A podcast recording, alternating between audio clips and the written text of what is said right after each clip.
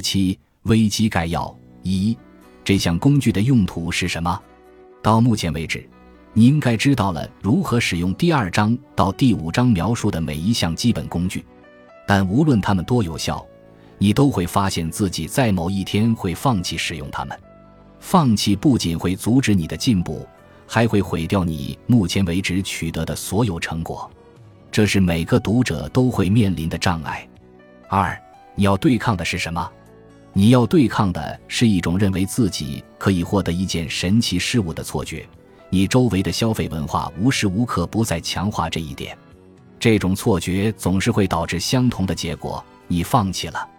取得成功的时候，你认为使用工具不再必要；失败的时候，你意志消沉，也不再使用工具。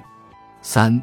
使用这项工具的提示：一，在任何你知道自己需要一个工具，但出于某种原因却又不能使用的情况下；二，当你觉得自己已经成熟到不再需要工具的时候；四，工具使用方法简介：想象自己躺在临终的床上，在时间耗尽之后，那个年老体衰的自己会对你吼叫，让你不要浪费现在的时间。